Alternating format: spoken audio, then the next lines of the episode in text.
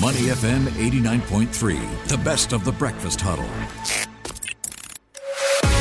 The Breakfast Brief on Money FM 89.3. Money FM 89.3. Good morning. It's the Breakfast Huddle. I'm Elliot Danker together with Yeap Jun Rong, market strategist for IG. How was your uh, National Day holiday, man? Yeah, great. Yeah. Watch the parade on TV. Yeah, yeah, yeah. Saw the, the guy shed a tear. Yeah, it, it makes you want to shed a tear as well. Exactly. Uh, pride indeed. All right, let's take a look at headlines that investors will be paying attention to this morning.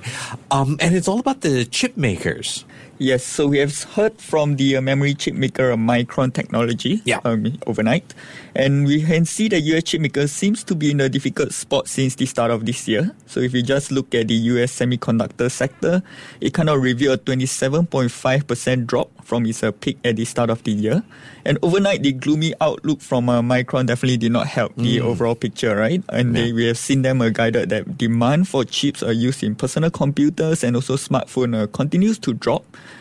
and the company has cut its uh, current quarter revenue forecast. And just to recall, its uh, earlier revenue estimate has already missed uh, Wall Street targets back in June. So this potentially indicates a larger uh, negative impact on its uh, demand outlook with its uh, recent guidance. So you look at its share price, it's down uh, 3.8% uh, overnight, and that actually dragged the chip maker sector's uh, overall lower. Yeah, looks like uh, the chips aren't down indeed. But interesting, um, we have U.S. President Joe Biden uh, Uh, set to sign a bill to provide a bit of a, a subsidies boost to U.S. chip makers. But you know, how much does that play out? As far as this outlook warning is concerned, I mean, what does the market really have to pay attention to here? Yeah, so yesterday President Biden uh, has has signaled his intention to sign a bill for a subsidies boost to uh, U.S. Uh, chip makers. So it does seem to suggest that the uh, technology uh, competition between uh, U.S. and China uh, continues to be highlighted, and the ultimate aim for the bill is to make uh, U.S. Uh, more competitive with uh, China's uh, tech development uh, efforts. So the race is clearly on, and I believe the tense uh, relationship between uh, U.S. and China could play out on the economic and uh, technological front rather than uh, just militarily. But while uh, subsidies for U.S. chip makers are uh, positive news, uh, the downbeat outlook from uh, various chip makers recently has kind of overshadowed any optimism uh, arising from that. So yesterday's uh, more pessimistic uh, outlook from Micron may be nothing new. We have heard from uh, Nvidia earlier this week of a 19% drop in its uh, second quarter revenue from the previous quarter. We have also heard from uh, Intel and AMD, both has flagged a rise in uh, customers' inventories. Also, uh, Korean chipmaker SK Hynix also warned of a slowing uptake from uh, customers from a potential uh, recession. So the semiconductor sectors has definitely been one of the darling sector during the market bounce from uh, COVID-19 as they are seen from the direct beneficiary from these uh, work from home trends and also digital uh, transformation.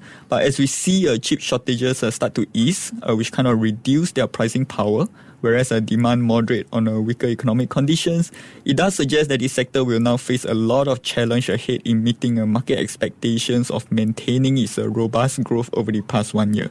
So if you look at AMD, Qualcomm, and Nvidia, their share price are all down around four percent uh, overnight. Wow. Uh, tonight also, we're going to pay attention to some economic data. More importantly, um, what we're looking at is how, you know, the Fed is going to take all this data and, you know, play out into its interest rate decision for September.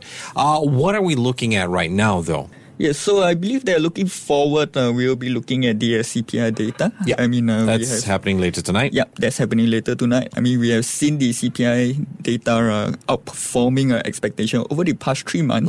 So I believe the upside risk to uh, the inflation reading is clearly present.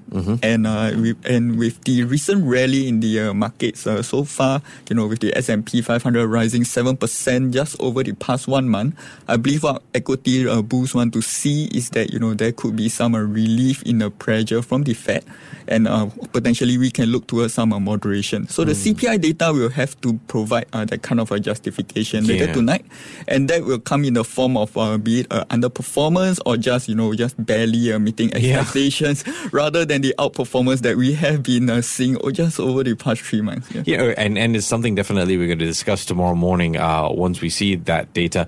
But one of the things uh, you're also paying attention to is the U.S. non-farm non-farm worker productivity. Now, it's fallen for the second straight quarter. I suppose, you know, whilst you explain this to us, uh, does this factor in, could it potentially factor into any uh, interest rate decision? Or, you know, is it really all down to just jobs in that sense? Yes, so if you're talking about the US non-farm worker productivity, uh, yesterday we have seen the data kind of a fell of 4.6% in the second quarter. Mm. And while, you know, some may find relief that it's still slightly better than the 4.7% uh, contraction uh, being expected, the decline still suggests that the overall economic output has contracted in the second quarter. The key, however, lies in the uh, unit labor cost, which delivered a very huge uh, upside surprise. So to recall, a unit labor cost okay. for second quarter rose uh, 10.8%, while expectations were for a 9.5% increase. So this suggests that uh, wage growth uh, continues to remain uh, persistent and adds on to the challenges for the Fed to tame uh, inflation. So, of course, if we look at the attributing a factor for increasing wage growth, it is due to the ongoing uh, worker shortage. Mm-hmm. And US uh, job openings at the end of June uh, remains high at 10.7 million. So, the more persistent wage uh, do suggest that the Fed uh, may have to do more in its fight against inflation and kind of uh, provide justification for a market pricing of a 75 basis point hike in the September meeting ahead. All right, thanks a lot, Junrong. Uh, of course, Junrong returns at 7.35 to help me out with a finance update. To listen to more great interviews, download our podcasts at moneyfm893.sg or download the SPH radio app available on Google Play or the App Store.